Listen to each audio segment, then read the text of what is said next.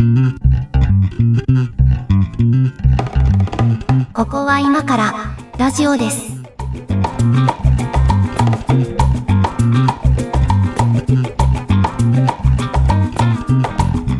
はい、ここは今からラジオです。お相手は上書きです。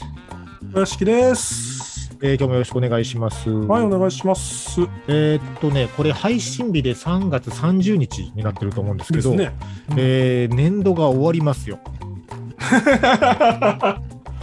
もうね、あっという間でしたな。やっぱなんですかね、この年度っていう仕組み、多分日本だけですよね。こう、4月、3月で動いてんの。アメリカだと9月ですかね。ああ、まあだから学校とかはそうなんですかね。学校とか役所とかそうなんだろうな。まあそうかもね。そうなんでしょうね。うん。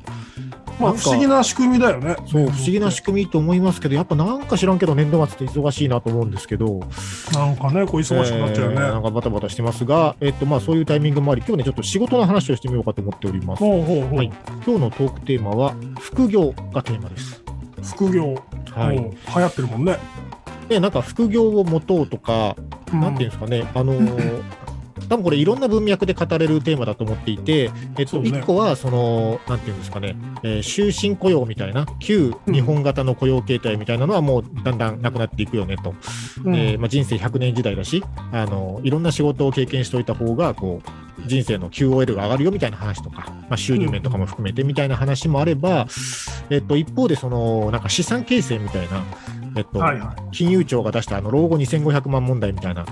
あのこう引退するときにそこそこお金持っとかないとうん。ダメよみたいなことを金融庁が言って、ちょっとまあ問題になったというか、バズったというか、うん。えー若いうちから資産作るために、じゃあちょっと副業でもしようかみたいな話とか、まあなんかいくつかの切り口あると思うんですけど、そうね。どんなイメージですか、副業っていうものに対して。うーん。なんかその僕はずっとクリエイティブの仕事なので、うん。そのなんだろうスキルがその人に溜まっていってえっ、となんぼの世界なんですね。で、はいそのその上で副業って考えるとその持ってたま個人の中に溜まったスキルのそのなんていうか転用というかうんピボットというか、うんうんなんかそういう先を探すっていう作業にはいはいなるんですよね。なるほどね。うんえっと、今の持ってるスキルを生かして、なんか別のことできないかなみたいな感じ。そうそうそうそうそう。うん。かまあ。でも、あれですよね、その副業っていうものをどう捉えるかですけど、こう、うん。なんていうのかな、月10万円の仕事を3本、4本持とうみたいな考え方もあるわけじゃないですか、今、フリーランスの働き方。だと。そうそうすると、どれが本業でどれが副業かよくわかんないなみたいな。まあ、その、副業というか、マルチ、マルチ業というか、マルチ業ってなんかちょっとあれだけど。うんうん。まあ、でもなんか、一個の仕事しか経験しないみたいなのは、ちょっと少数派になっていくんじゃないかなっていう雰囲気はありますよね。まあ、あと20年ぐらいしたら、そういう人たちも多くなってくるかなっていう気はしますね。うん。うん。なんかその、えっと、うん業、業というのが、その、なんていうかな。なんだろう。1日8時間、週に5日拘束されるっていう定義とするならば、うんその、その業はその業であり続けるんだろうが、その、うんそうでない時間帯に、えっ、と、なんか、ちょっと前で言ったら、なんかチャットレディやって、はいはいはい。えっ、と、小ぜ小銭を稼いでますとか、はいはい。まあ、まあ、古くからなんかその、えっ、と、夜はお水やってますみたいなダブルワークしてる人っているじゃないですか。まあね、それは全うん然普通にあったことだと思いますけど、そうそういうのがなんかその、えっ、と、とはいえチャットレディでやったりとかっていうのは、なんかその、えっ、と、なんとなく後ろめたい仕事っていうか、なんか、なんだろうな、こう、まあね。なんだろうね、こう、副業っていう感じではなくて、はいはいはい。あの、か、彼女たちなりが言う昼の仕事みたいなものが表に出てきたっていうのが副業なのかなっていうなるほど。感じかな。あのーまあ、鹿児島だとほとんど聞かないですけど、東京とかだとそれこそ大手の IT 企業とかを中心にちらほら聞くのが、えっと、さっき出てきた週8、え週5日8時間労働の40時間とかじゃなくて、うんえっと、週4日の6時間とか、うんうん。まあまあ8時間でも週4日とか3日とかうん。ぐらいの雇用形態を用意してますみたいな会社がちらほら出てきてるじゃないですか。で、そうすると、多分それってその、単純に週休3日制にしますっていう意味のところもあるでしょうけど、うんじゃなくて、その、そ空いた時間で別のことしていいよっていう意味にも取れるわけですよ、これって。まあそうね。うんなそういうのの組み合わせで2つとか3つとかっていう仕事を持てるように、その雇用制度自体がちょっとこうフレキシブルになってきてる感はあるんですけど、うんうんうんうん。なんかどうなんですかね、こう、業種にもよるのかもしれないですけど、でもこう、似たような業種でライバル企業で働かれても困るわけじゃないですか。まあ、当然そこのなんか規制みたいなのはうん。あるんでしょうけど、うん。なんかこう、うーん、あれだね。終身雇用、やっぱり終身雇用の放棄が主なんじゃないかなっていう気がしますの。人、一企業で一人の人生支えられないよっていうまあね、宣言なんじゃないのって、その制度の面から言うと、はいはいそんな気がしてますけどね。まあだからその退職金制度とかもね、多分変わっていかないといけないんだと思うんですけど、あれも終身雇用を前提としていて、まあちょっとずつその給与から積み立ててもらって、えっと最後、うんこう、勤め上げた時にまとめてドンって渡すよみたいなうん。制度は、なんかね、その3年4年とかのスパンでこう、どんどん転職するような働き方にマッチしてないですよね。それだったら月額の給与上げてくれよっていう感じがしますよね。うん。うん。そうね。なんか多分、まあ、こっちのあ IT の業界だとあんまりそういうのってもうなくて、うんうん。もうし、えっ、と、採用の時から年俸で提示されて、はいはいはい。そ、それっきりですよっていう。野球選手みたいなことだ。まあそうですね。うんうんうん。契約公開みたいな多いか。な。うん、契約公開。そう。んうん、そうね、あの今、それで思い出しましたけど、先週のトークテーマ、卒業だったんですけど、その就職活動の時にね、僕2社実は内定もらってたんですよ。えっ、と、まあ、広告系の会社に行ったんですけど、もう一社ね、不動産ベンチャーで、うん。今もあるんですよ、その会社。今もあるんですけどね、そこね、えー年俸制で提示されたんですよ。はあ、はあはあはその当時結構珍しかったと思うんですけど。あ、珍しいと思いますよ、当時は。うんで、まあ、まあ、ベンチャーだったから、その、ちょっとこう、なんていうんですかね、目を引くような給与体系にしないと人が来ないっていうのがあったと思うんですけど、うんうんうん結構ね、あの、熱く、こう、プレゼンされたというか、熱く誘われたんですよ。で、ちょっとその当時の新卒の大学生に払うにしては、おお、そんなに出すのっていうぐらいの就職氷河期にして、結構なん。かこうへー提示されたので、ちょっと揺らいだんですけど、あの、うん。まあ、さすがに怖えなって思って、その、うん。なんていうんですかね、不動不動産ベンチャーでできたばっかりの会社だし、うん。新卒で行くのちょっと怖えなと思って、まあそうじゃない方に行ったんですけどね、行ってたらどうなってたかなってのはすごい思いますね。言ってたら多分ね、肌が黒くなってたと思う。あの、それすごい、あの、不動産とかのベンチャーで働いてる人の肌の色黒いみたいな、そういうステレオタイプななんか、あの偏見を持ってませんか？すいません、すいません。ちょっとなんかそういう偏見が先走ってしまいました。ええあと歯も白いです。あ、歯は白いね、うん なんかそれあれですよね、あの、センチュリー21みたいなイメージですよね、なんかね。まさに。うん。まさに。明るい色のスーツ着てね。違うんですよ。だから僕が最近まで働いてた会社のビルになんかその7階あって、はあ7階のうち3階を占有している不動産のベンチャーっぽい会社がいて、はいはいはい。そこのなんか社員が全員あの対名権の社長みたいな感じの人ばっかりだった。どういうことなんですか？えながたいがいいってこと？合体って色黒で、うなんかサーファーみたいで、はいはいはい。なんかその丈の短めのスーツをぴっちり着着ていて、はいはい。なんか、その女子社員もなんかカラオケ盛り上げ上手みたいな人ばっかりで、なんか、た、で、なんかね、すごいね、あのーなんエレベーター上がっていくじゃないですか。エレベーター上がっていって、途中でその、いそその会社の人と一緒になると、まあ、そいつら降りるんですけど、はいはい。なんかその、降りたところの、その、なんか、エレベーターバーッと開いた正面になんか、その、攻めろみたいなことを対処してあるっていう。はいはいはい。壁に大きく貼ってあるパターンだ。はい、はい、うんそういう会社さんだったんですよ。ちなみにその対処してあること、ここどっかで言ったら対処してある事柄ってできてないことだから、あんま書かない方がいいよっていつも思うんですよね。あ我々はこれができてませんっていうことを貼ってあるってことね。できてることは書かなくていいですから。まあ、それはそうですね。うん、手洗いしろって書いてあるのはみんな手洗いしないからですから。ああ、はいはいはい。もう一歩前へって書いてあるのはみんなが離れてるからだからね。笑顔って書いてある会社、笑顔がない会社ですから。はい、そうそう、はいはい。余談、早速脱線したんです早速余談ですけど、うんまあそ、そんなことをちょっと思い出しましたけど、まあそうね、うん。あの報酬面のことだけじゃないでしょうけど、まあそういう意味もあって副業とかが推奨されるのかなと思いますがう、ん、うん、やってみたい副業とか、やってみたとかなんかあります？あのね、まあその、なんだろう、まあ、この先ね、このポッドキャストがあと10年ぐらい続いたら僕これ一本で食える予定なんですけど、なるほど。あのーまあ、そういう、なん、なんていうんだろう、そのパーソナルクリエイティブみたいなうんうん。方面は興味は、ああ、いいありますねですね。ポッドキャストを作り続けて飯が食えたらいいですね。ね、うん、そんな夢物語あるんでしょうか？まあだから YouTuber とかがね、今結構それ、うんそういう職業の筆頭としてみんなが知ってる職業だと思うんですけど、うん。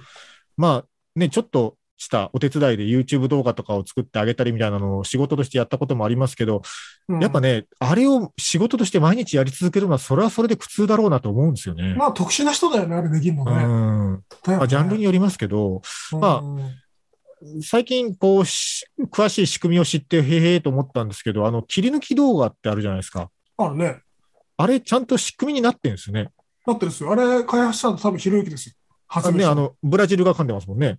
うん。あれ、すごいよく考えられてる仕組みで、結構その、なんというか、ヒカキンみたいになりたいとかじゃなければ、もうこ、うんこうお小遣い程度でも YouTube から収入を得たいと思うと、割といい方法だと思うんですよね、あれ。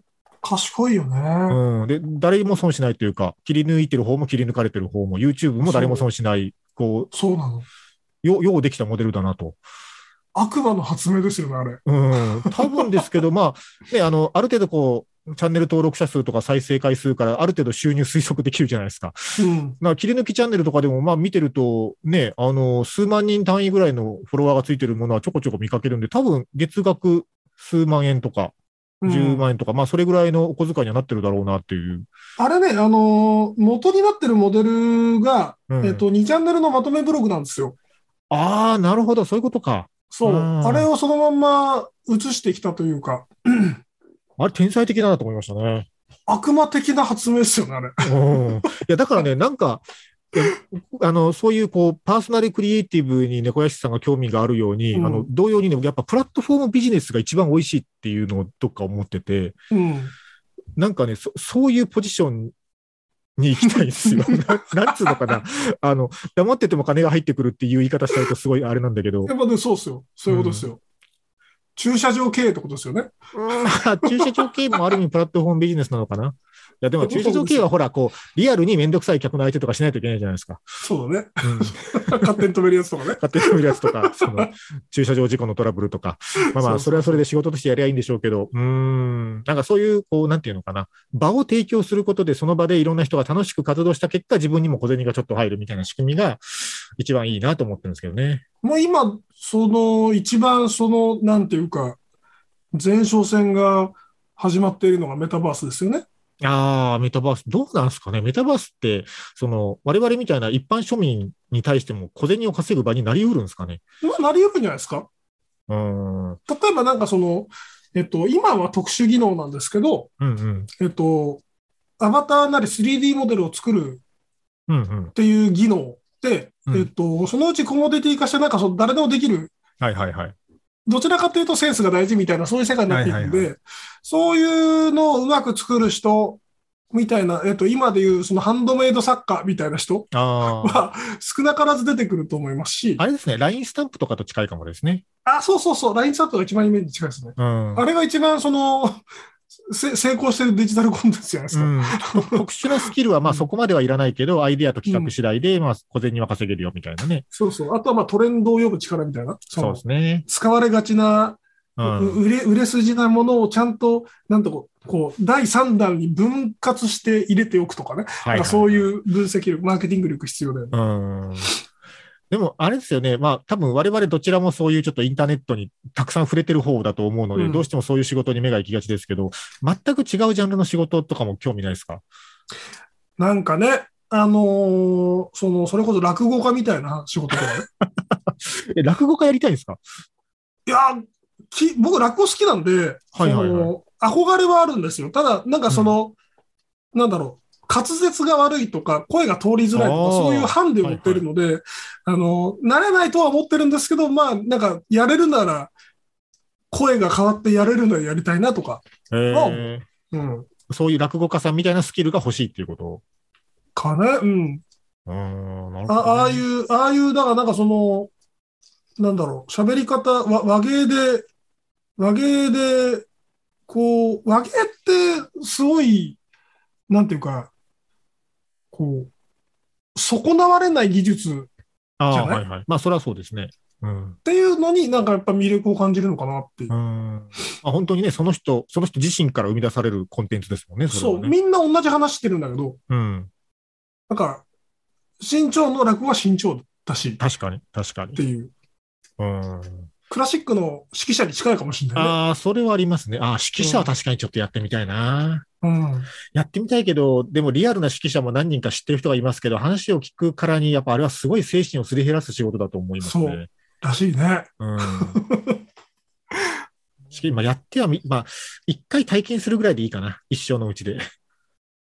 一回ね、うんイベントかなんかでね、一回で体験するぐらいでいいかな。仕事としてはちょっとしんどそうだな。仕事だとね、そうね。僕ね、あのー これ割とリアルな話なんですけど、実家にそのうちのじいさんが炭焼きをしてた山があるので、はいはい。そこでね、あの、椎茸栽培をしないかっていう話が一回来たことがあって、その、あれでしょ、うん。毎回話に出てくる扱いに困ってるそうそう。扱いに困ってる山、誰かいらないですかね、あの、有効活用したい人がいたら、あの、公式サイトからでいいので連絡くださいなんですけど、そう椎茸栽培をしない、まあ、椎茸栽培を本当に自分がやるかどうかは別として、やっぱ、うん。こう、なんか育てるみたいな、農業みたいな仕事って、すごい大変だろうとは思うけれども、やっぱ、こううん謎の魅力はありますよね。なんか、ね、去年流行ってたメダカの飼育ビジネスはいはいはい。手出したらいいじゃないですか、山で。いやあれ、そういう、なんていうんですかね、こう、生き物のせ 生態販売っていうんですか？あの、うんうんカブトムシとかあるじゃないですか。ああいうのって、どうなんですかね？やっぱちょっとこう、別に違法ではないけど、なんか倫理的にちょっとダメな感じがするんですけど。なんかね、うんあのーうん、そうなんですよ。なんかこう、闇市の匂いがしてくるのよ。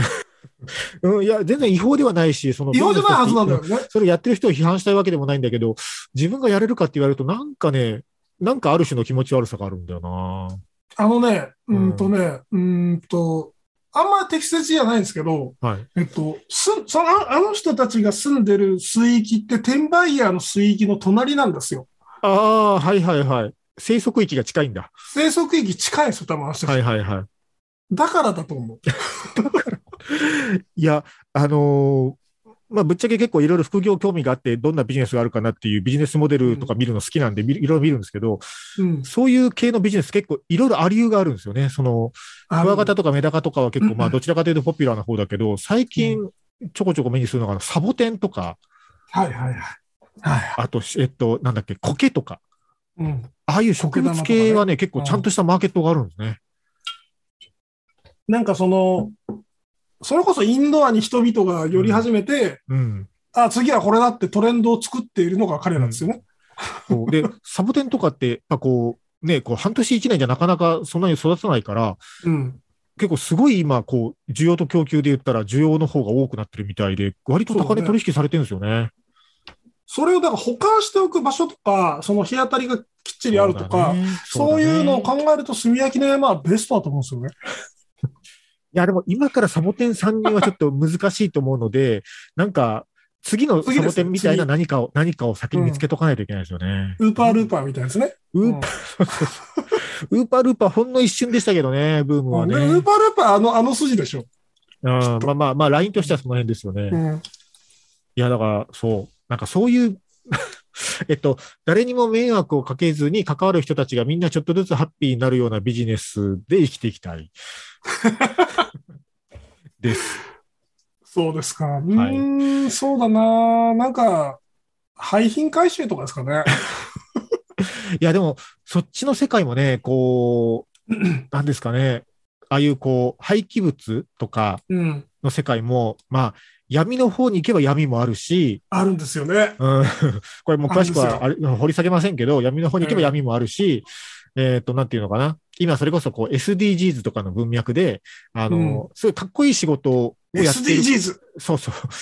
いや、いろいろ言いたいことあるの分かりますけど、別の回でやりましょう。えっと、あの、なんかそういう文脈で、かっこいい会社もいっぱい増えてきてるんですよ、そっちの業界って。うんうんうん。うんで、まあ、そうね、それもだから、おいそれとにわかに参入できるところじゃないなって感じがすごいするし、なんていうのかな？あえっと、これちょっともう一曲かけてから話した方がいいかもしれないですけど、触りだけ言っとくと、えっと、なんていうのかな、こう、何らかのビジネスを自分で起こして、そのビジネスをもってして、こう、世の中をこう、いい方に変えていこうみたいなモチベーションもね、全然ないんですよ。そういう、そう。いうなんかこう、アントレプレナーシップみたいな、こう、なんか、なんていうの？自分がこう、起業家として、なんか世の中をいい方に動かしてやるみたいなのはね、もう全くないんですよ。はい。あの、若い頃はちょっとあったけど、はなんかうん。20代とかの頃、うん。ちょっとそういう青臭さもありましたけど、もうね、これいい年になってくると、そこはもう、あの、やってる人たちがいるから任せようかなと、いいかなと。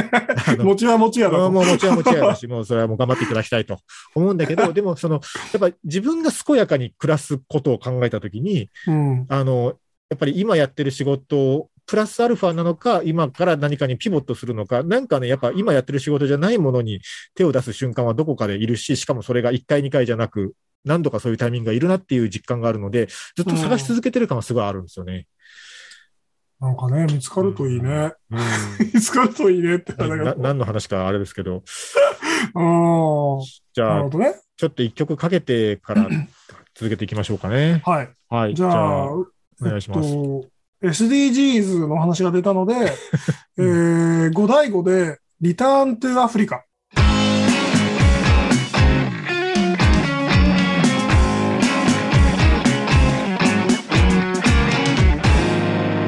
ここは今からラジオです。ああ、五大五ですか。究極の SDGs ですよ。もう、その、石器時代に変えろよ。っていう。いやーだからね、その SDGs、これ SDGs の話になっちゃうな。まあいいや。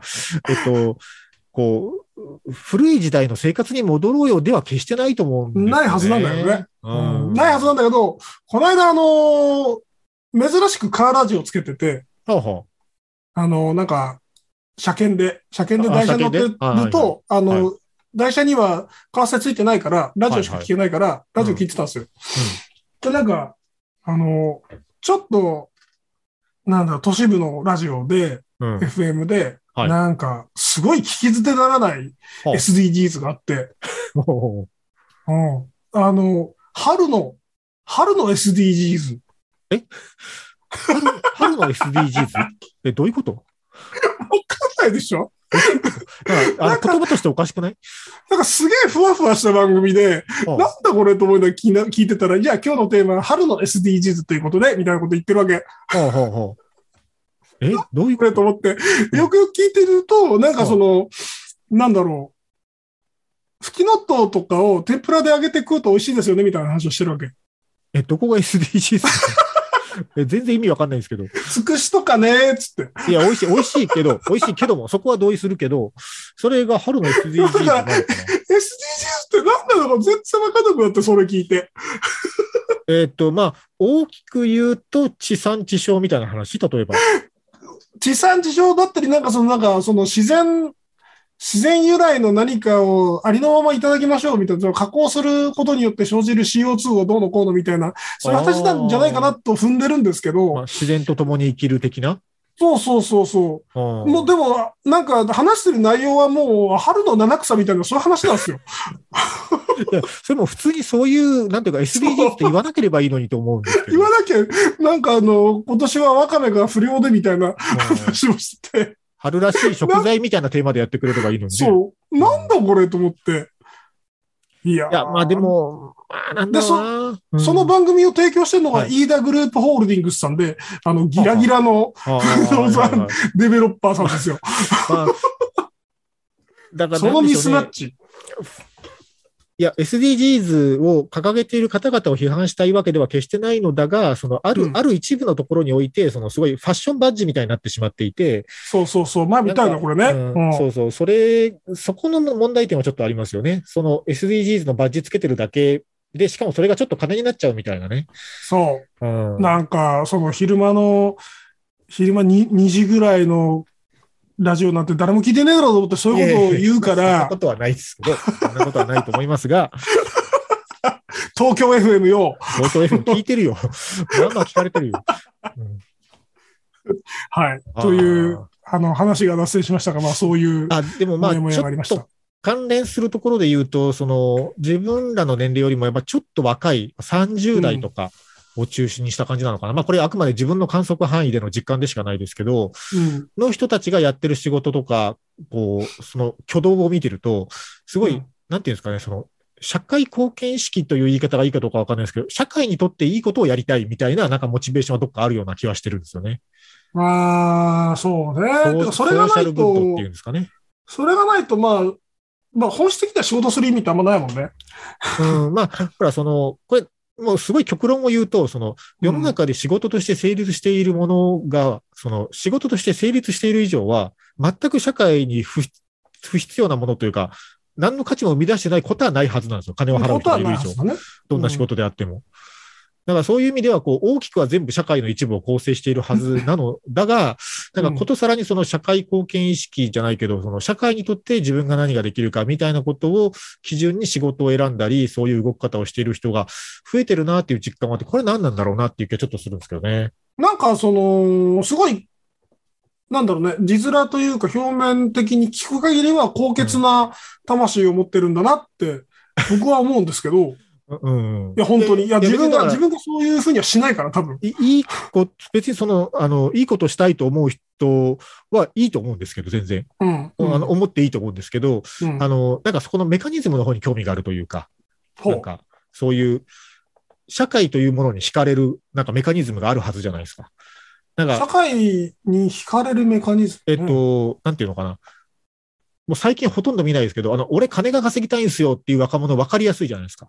与沢翼みたいな人？与沢翼、うん、与沢さんがどうやって稼いでるのかよく知らないですけど、うん、秒、秒で多く稼ぐんでしょあの人。そうそうそうそうそう。秒で多く稼ぐのはすげえなと思いますけど、うんあの、いや、でもなんか、まあ、いたとして、じゃあ、なんか自分の後輩とかに、その、いや、俺はとにかく金を稼ぎたいんで、その、給料たくさん取れる仕事を選びますっていうやつがいたとしたら、なんかそいつは分かりやすいじゃないですか。うん、そうね。お前分かりやすいな、理解しやすいなって思いますけど。東大へ行けって言いたくなるよね。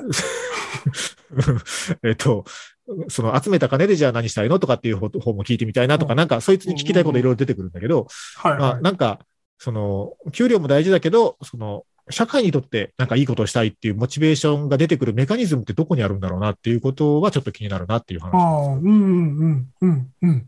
もう、あの、一切考えるのを、こう、やめていましたけど、うん確かに、うんそういう人たちがなんでそういう気持ちになるのっていううん発想になるのっていうのは、まあ、ブラックボックスでは謎だよね。知りたいよね。まあほら、あの、これはその個別の事例を挙げるわけじゃなくて、全体的な傾向としてあるよっていう話でしかないんですけど、その傾向としては、あの、圧倒的に今の若者って昔と比べて金がなくなってるわけですよ。うん。そのし資産総額とかが、その60代以上とかと比べても半分以下とか、3分の1以下とかしかないみたいな感じだし、えっと、同年代の時の人たちと比べてもずっと下がり続けてるわけですよ、日本の所得って。うん若者はどんどん金がなくなっていくんだったら、あの、その、もっと金を稼ぎたいですっていうやつがたくさん出てきましたは、なんとなく流れからわかるんですよ。うん。でもむしろそうはいかずに、その、あんまり収入はそこそこで生きていけるぐらいでいいから、なんかいいことをしたいんですっていう人が増えてるっていうのは、なんか別のこう、力学が働いてるような感じがして。そうね。別になんか褒められたいとかじゃないでしょうしね。承認欲求とかでもなさそうなんですよねう。ん。承認欲求だって SNS でもうこと足りてますから、若い人って。うん、まあ、まあまあ、そうですよね。うん。なんかこう、なんだろう。働くことが悪いことなのかしらね。ああ、そう、なんか、でもそれが若い人たちの中にことさら現れてきてるということの説明にはならないんだけど、まあまあ、ね。お金のことをお金お金っていうのはちょっとこうなんか、はしたないことというか、まあ汚いことみたいな価値観って、まあ伝統的に日本人間の中にはあったりするじゃないですか。うん。うん。もしかしたらそういうことなのかもしれないですけど、でも若者に特にその傾向が顕著という説明にはならないんですよね。なんかね、その、う ん綺麗事を綺麗な瞳で言う、言えるっていう、そのなんうか、ん動動機づけというか、だって、あの、な、ないですよね。あの、その、我々の中にそういう、なんか、ない、ないだろうなっていう前提で今言ってるんですけど、あの、すごい、い何をおっしゃいます？や、休みのたびにボランティアに行ってますとかないですよね。世界人類の平和をお祈りしてますよ、僕は。祈ってはいますよ。あの、平和であってほしいとは思うけれども、ごま行ですよ、ごま行。いやいや、世界平和祈ってますよ。世界は平和であってほしいと思っては。は、思ってはいますけど、そういうモチベーションを、こう、なんか仕事の中心に据えて動いてないですよね、うん我々は。ないない、それはない。だなりわい、なりわいだと思っているかもしれない。なりわい、つまり自分、個人主義的な考え方なのかな、その人たちに比べたら。うん自分が生きていくためにこの仕事を必することが必要みたいな。まあね、程度はちょっとずつ違いますけどね、その本当にもうそういうなんか、こう、社会貢献意識の高いうん。業種としてもそういう仕事を選ぶとかっていう、こう、レベルの人もいれば、まあ、そうじゃないんだけど、その感覚としてはそういう感覚をどっかに持って働いておきたいよねぐらいの、なんかライトな人もいれば、いろいろいるんだけど、まあ、なんかちょっとずつみんなあるなっていうのはすごい感じるんですよね。へえ、なんか、すごいね。なんか、あれなんですよね、こう、構造的にさ、すごい熱心にそういう活動をしたい人は、いはいえっと、高潔すぎて、ちょっとおいそれと僕は近づけないんですよ。あの、いや、立派すぎて、立派なので。で、はいはいなんか邪魔しちゃいけないなと思って、近づけなくて、グレタさんみたいなこと？そうそうそうそう、グレタさんにはちょっとおいそれとこう足を向けて寝られないですよね。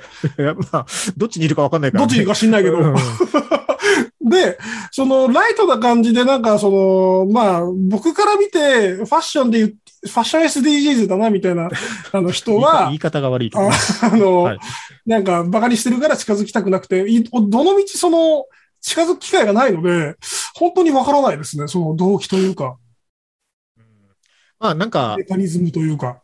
そうだな。ああの、これ別にその若者に対してどうこう言いたいおじさんとかになりたくないからすごい言い方を気をつけるんですけど、うんうん。なんていうのかな。想像ですけど、えっと、仕事をするって、まあ生きていく糧を稼ぐという意味もあるので、うんなんかうん生きていくために仕方がないから、あの、本当はやりたい仕事ではないんだけど、こう我慢をしないといけない。うんうん。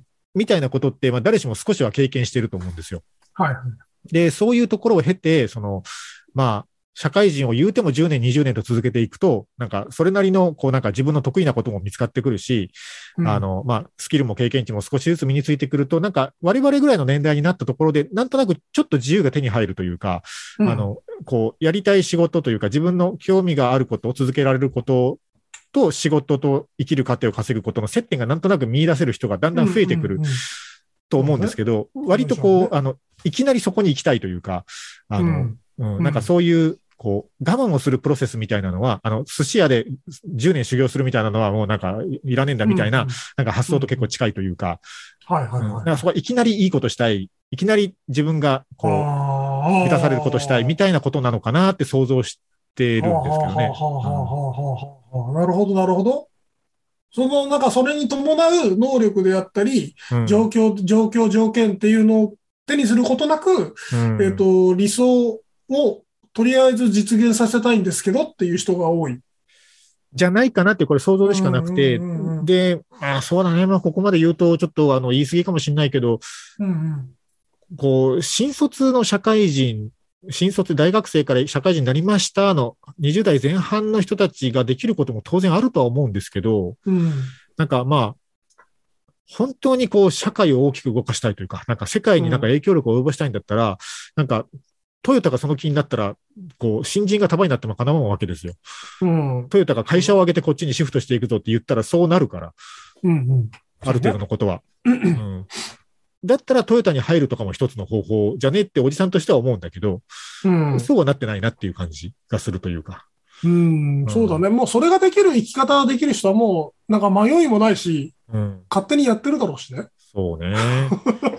おううん。いや、なんかまあ、これただの疑問を語っているだけで、うんその副業の話からまた大きく外れていっているので、まあでも、えー言わんとしてることは確かにね、そういう、なんか、なんだろうな。あ、だから下、準備というかね。うん、身近にそういう人がいる、いる人は、えっと、そういう人たちのモチベーションをどのように評価しているのかとか、やっぱ知りたいですね。えっと、そうだね。なんかそんな、あの、うちの近くにはこんな人いるよみたいなのがあれば、ぜひメッセージいただければと思うんですが。垂れ込みが。タレコミ、タレコミタレがあるんですコミ募集。いや、なんかほら、あの、若者と喋りたいじゃないですか、そういうの。わそうだね。若者の仕事感とか。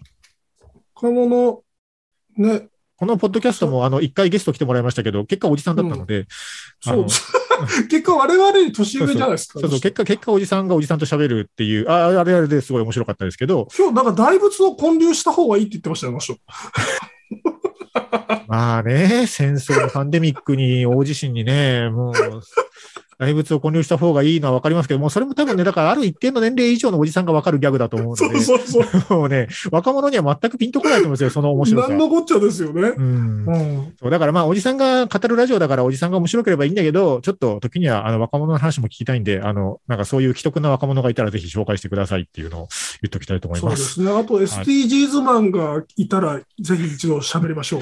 SDGs マンになんかあるんですか？言いたいこと。我、我こそは SDGs マンみたいな人がいたら、ぜひ一度お話したい。お手合わせ願いたい。お手合わせ願いたい。なんか言いたいことあるんだろうな。いや、特にないんですけど、なんかどんな顔してるのかなっていうあ。顔？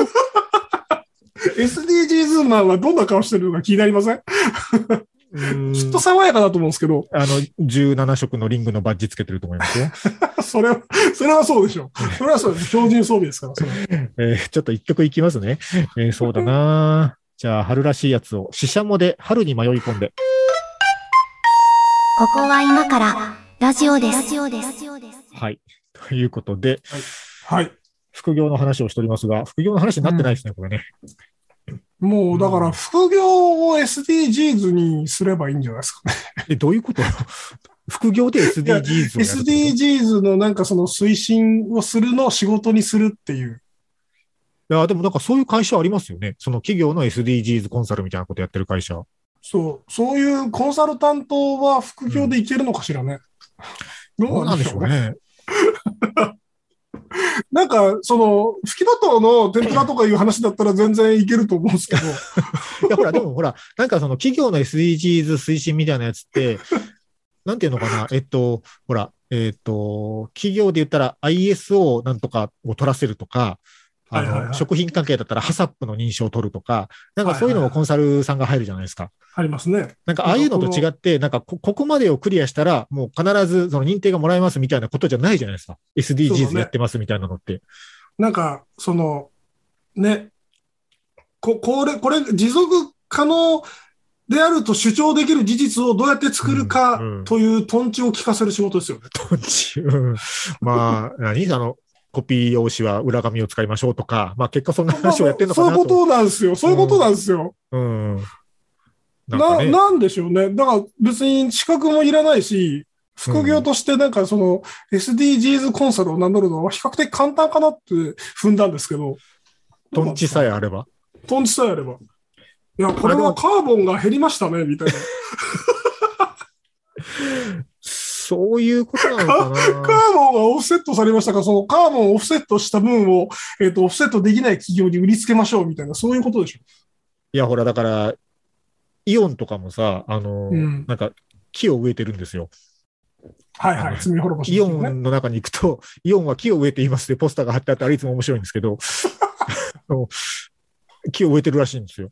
でいや銀行もやってない？え銀行もやってるよね、あ銀行とかもそういうの好きですね。ね、なんかね木を植えることは大事なことだと思うし、その、うんなんていうのかな、山を守るとかは大事なことなんだろうけど、その、イオンみたいな企業が、あれだけの大企業がね、あの、私たちは木を植えていますっていうポスターをお客さんに見せてること自体の滑稽さというか、なんかね、そこにちょっとやっぱなんか、ちょっと面白い、面白いって思っちゃうんですよね。なんかいけないんでしょうけど、ちょっとそういう小馬鹿にした感じ。それはもうおっしゃる通りですよ。だから、な、なぜその、えっ、と、駐車場に植林しないのかって話なんですよ。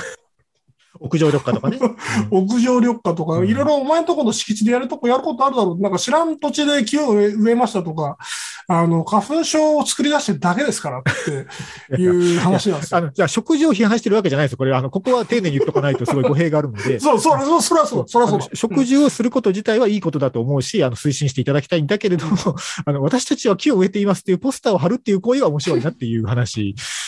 それ、あの、さっきのさ、あのー、張り紙をしてる会社はその張り紙ができていないっていうのと一緒でさ、あのー、なんか後ろめたさがあるんじゃないですかね。やっぱり。ああ、だから、なんか、あの、地域の商店街を破壊しているという 後ろめたさとがあるんですかか、ね。あの、過剰にガンガンクーラーを効かせて、えっ、と、はいはいはい大気を汚染しているっていうじ自覚があるから、はいはいはい。そういう活動アピールをせざるを得ないというか。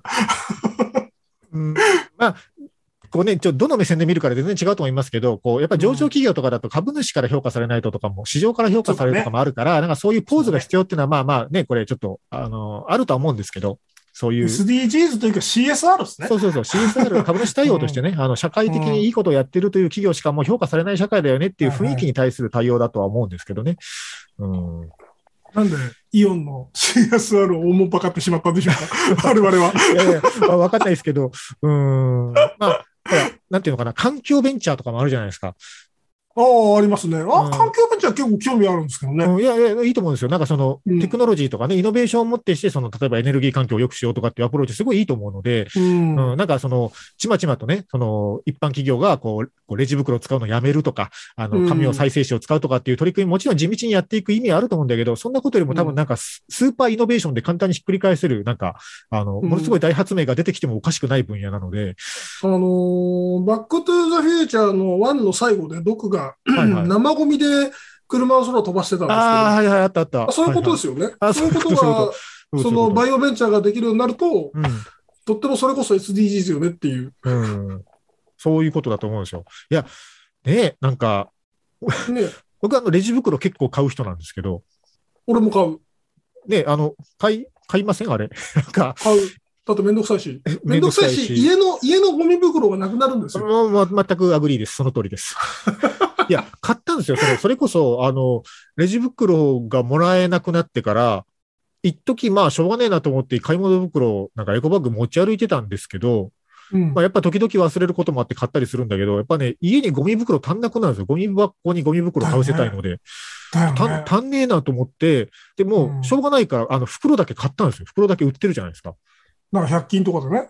あ、そうそう、ね100均とかで売ってるんだけど、ちょっとやっぱ、あの、単価を計算して買おうと思って、安めのやつを買うんだけど、やっぱね、1枚1円とかじゃ買えないんですよ、あの袋。やっぱ3円とかするの。1枚単価に そう、それだけ買おうとするとねと。。そう、それだけ買おうとする。だから、えっと、100枚入りで300円とかやっぱするんですよね。うん297円とかするから、1枚あたり3円かと思ったら、近くのね、あの、ホームセンターは、あの、レジ袋どのサイズも1枚1円なんですよ。これ買った方が安いじゃんってなって安いよね。そう、買った方が安いじゃんってなって、んで、そこに行くときはもうあえてエコバッグ持たずに行って、あの1円で買ってきたやつをゴミ袋でストックする生活をしてるんですけどね。うん何がエコなのかよくわかんねえなと思って。わかんないし、あの、そう、あのさ、あの、ゴミ袋問題ですよ。はい。あれさ、あの、ヨドバシははい。袋代取らないんですよ。ああれですか、えっと、なんか自然原料何パーセント以上のやつは、こう、あ優、そういうことなのか、あれ。えしなくていいみたい。えっと、ビニールビニール製品以外はまずそもそもいら、紙袋とかはもともと OK で、えっと、うんビニール製品で、あれね、ビニール袋に書いてあるんですけど、えっと、植物性由来原料が20%以上だったかななんかね、その成分の含有量で一定基準超えたやつは、あの、有料にしなくていいルールなんですよ。配っていいんだ。そう、ね。ただで上げていいルールなんですよ。だから、えっとね、一部の店はそういうとこありますね。そんな、その、ただで配るものを使ってくれる店もあれば、うんうん。えっと、あれですよ。首都圏の駅近郊に必ずあるカルディさん。あ、はいはい。カルディコーヒーファーム。あそこの紙袋の値段知ってます？紙袋の値段？あ紙あそこ紙袋にも課金するの？優勝ってことですね、紙そう袋が。、そう。うんうんうんか紙袋が、やっぱ5円とか10円とかするんですか？20円ですね。20円？紙袋で。うん。200円の消費税ですね。全く意味わかんないよね。うん。いや、それもだからその、ビニール袋、課税、うん課税、課税じゃないんだけど、うんえっ、と、有有料料化化にの波に合わせてやってきやがって、うんうんもう二度と行かねえと思ってるんですけど、まあ、そういうなんか便乗値上げみたいなね、のはあるとなんか思いますけねどね。そういうことをする店が結構、あの、あのクラスの店って結構多くて、うん。まあでもほら、カルディだったら、そのブランドイメージとかもあるし、なんかその、うんなんかね、そういうことに20円取ることでどうこう言う人はもういいよってなってんじゃないですか。な、おなって客お客さんの。層として。うん。じゃあもうスタバの紙袋でいいわってなるじゃないですか。同じ紙袋なら。ね、あの、あスタバだったかな、どっかね、そのストローをやめるっつって、あの、多分試験的、実証実験みたいなやつだと思うんですけど、あのね、紙ストローがついてきたことあるんですよ。はいはい。スタバっすね。スタバですかね？うんあの、あれ紙の味するよね。するし、うん。あれでフラペチーノ飲んでみ？グッズグズだから。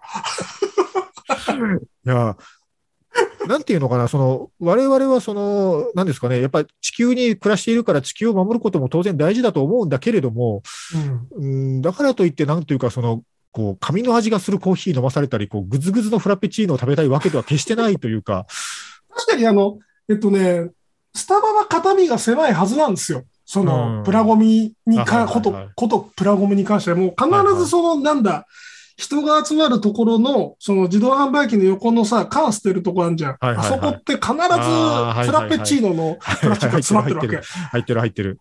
あいつらのせいは全部。だから、ちょっとお前らがサイズを細くしたり、はいはいはい。あの、企画を変えればいいんだけど、はいはいはい。それをしないもんだから、なんかね、後ろめたいんだろうね。だから、ストローでも、だけでもさすがにこう、せめて、紙にしよう。いや、だからそれもどどっちかっていうと、その本当にその数値的に CO2 を減らすことに貢献してますとかっていうよりは、やっぱり企業のその社会に対するこうポーズというか、姿勢を示す、うん、姿勢を示す活動なんだろうなと思うんですよ。でもそれだったら、こう、なんていうか、そうね、例えばスタバだったら、えっと、もうあっさり全商品10円値上げしますと。例えば。まあ、20円でもいいよ。あの、どうせ、こう、300円、500円するコーヒーをお金出して買うんだから、500円が550円になったところで知れてるからね。うんあの、もういいですと。値下げして、値上げして、その値上げした分はすべてその環境活動に使うので、値上げさせてくださいって言って、その額を毎年公表していくとかでもいいと思うし、そっちの方がうんユーザーとしては気持ちいいわけですよ。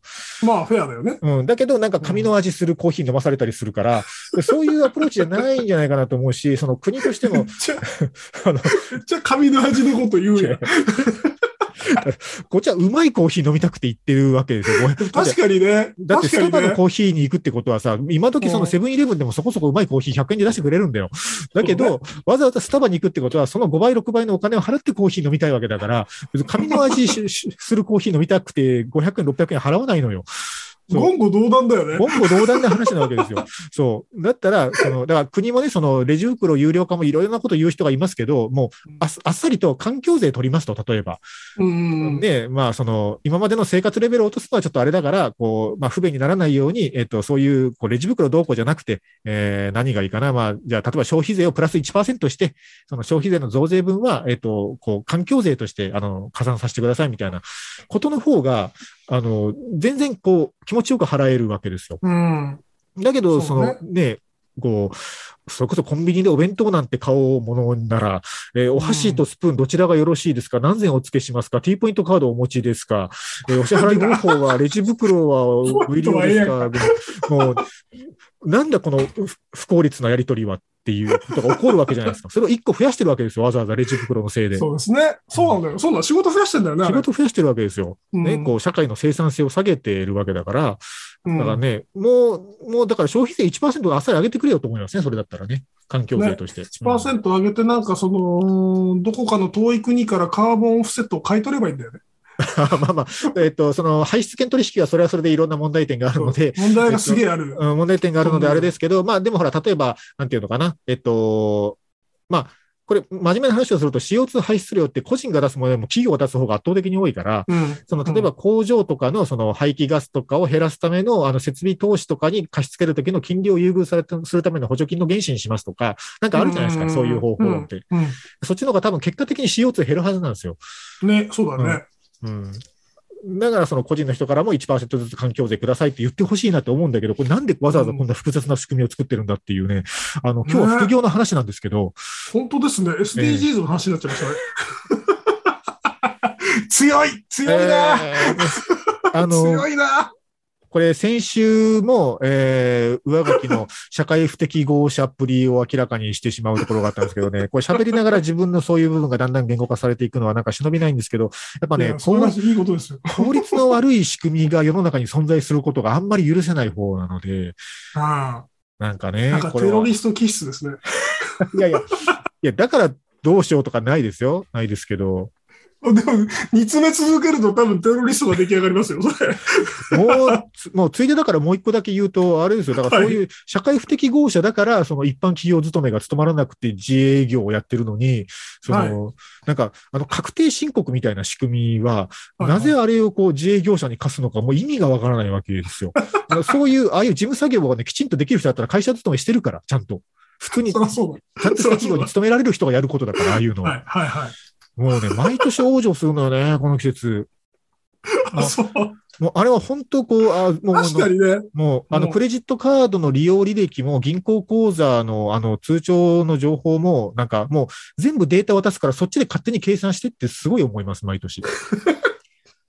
まあ、勝手に企画化してね、うん。あの、入れたら適当に計算してくれるが一番いいよね、そうそうそう。もうんう、全部情報渡すから、見られて困る個人情報ないので、別に。と思いますけどね。ね、それ、僕なんかもう税理士さんにお願いしてしまってるから、ああ、いやーね、それがいいんでしょうけどね。すごく、あはい。の、精神的な負担はないです。毎年すごい、あの、あの狂気の目でパソコンに向かいながら、毎年ね、ブツブツ言う夜が一晩は必ずあるんですけど。確かにね、あの、そういうのは苦手で、苦手でやってる人ばっかりじゃないとは思いますけどい、やいや、得意な人もいると思うけどね。うん、なんかその、比較的え事務作業が苦手な人は割合としては多いと思う自営業者さん。フリーランスとかの生き方選ぶ人、大体そっち側じゃないのうんだと思います。なんで、ななんでその人たちが必ずやらないとそれはいけないんだろうっていう、それはね、そうね。なんかないですかね、あの会計ソフトのフリーとかさ、マネーフォワードみたいな、なんかああいう会社が間に入って、あだからもうそれ結局、だから税税理士さんのお仕事とかになるのかな？まあそういうことですよね。それがだから、えっと、自動化していかに安くできるかみたいな話そうそうですよね。そうしてほしいですね。もう自動化してほしいんですよ、なんなんなら。なんなんなら、なんならその自分の生活に必要のないタスクは全部自動化してほしいんですよね。そんなに暇じゃないからね。そう効率、効率中のうん、効率中って言われるとまたちょっとね、あの、信頼な部分もあるんだけど。うーん、まあでも効率中か、あの、し宗派がいろいろあるんで、効率中も。あの宗派がいろいろあるので。宗派の話をしだした。宗派の話、あのまあ、コスパ中でもあるんですけど、コスパ中もいろいろこう宗派があるじゃないですか。そのなんか500円以上のランチは認めないみたいなコスパ中もいるけど、そっちじゃないんですよ。それとは、ん。そういうあの原理主義とはちょっと違違っていて、うん。コスパ原理主義ではなくてで、はなくて、コスパ中ではあるんだけど、そのなんか、なんだよ、コスパ原理主義って。いや、あの、なんていうのかな、例えば、まあ、ランチだったら、ちゃんとした食材を使っていて、ちゃんとした職人さんがこれだけ手間暇かかって作ってくれたランチが1500円だったら、あ、それはコスパいいねって思えるコスパ中なんで、はいはい。あのマイルドコスパ中です。はいマイルドかだと、なんかそのだからルールルールが、マイルールコスコスパ中なんだと思いますよ。マイルドコスパ中なのかもしれない。マイルールだと思いますよ。はい。